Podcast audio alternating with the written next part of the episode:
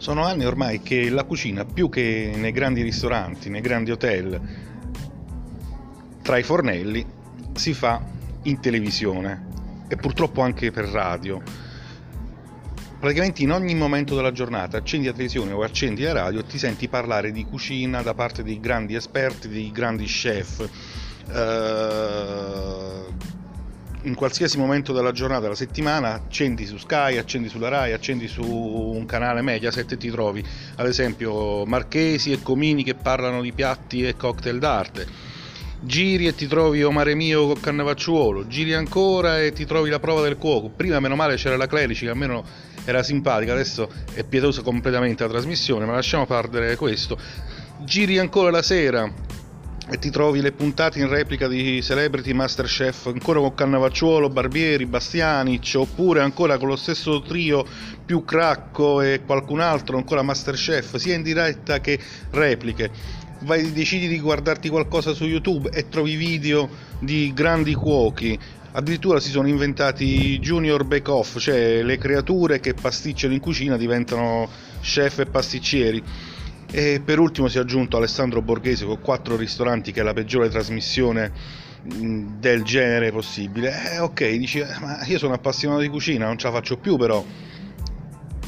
Che faccio? Spengo la televisione, accendo la radio e capita la stessa cosa. Sali in macchina per farti le tue 2 ore di viaggio giornaliero, boom, e ti becchi chi ti parla di cucina. Allora a questo punto preferisco i libri.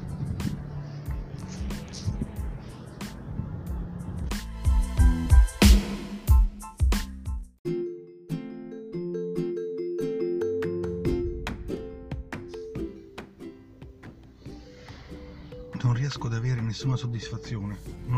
nessuna soddisfazione, e ci provo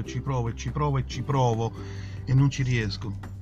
Quando sto guidando nella mia macchina e quell'uomo salta fuori alla radio e mi dice sempre di più, mi dà sempre più informazioni utili, cercando di accendere la mia immaginazione, non ci riesco. No, non ci riesco.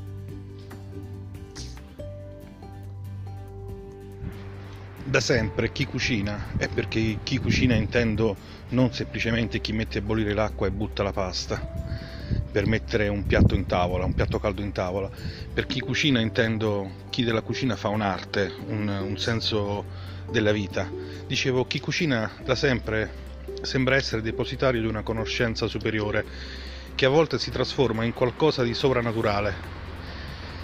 E questo è il motivo per cui tante volte il personaggio principale o la spalla del personaggio principale nella letteratura ama la cucina.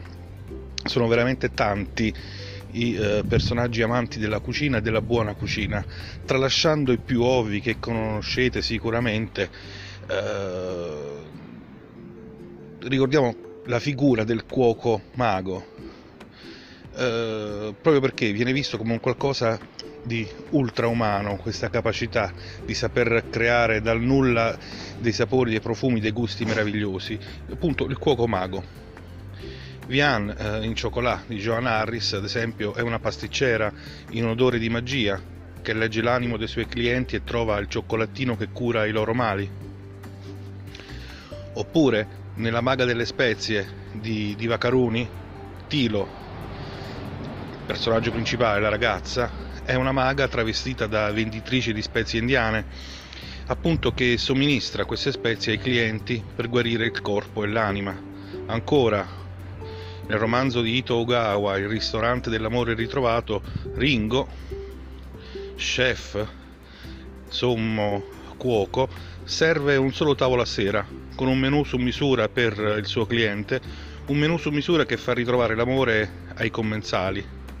E ancora Tita, in Dolce come il cioccolato di Laura Esquivel, trasmette le sue emozioni con i piatti che cucina. Ma ancora nel Pranzo di Babette di Karen Blixen, la magia è sul filo del razionale, il cibo scalda gli animi e rompe le rigidità puritane, e il potere della grande cucina, che è anche una metafora dell'arte e quindi non poteva non essere presente nei libri.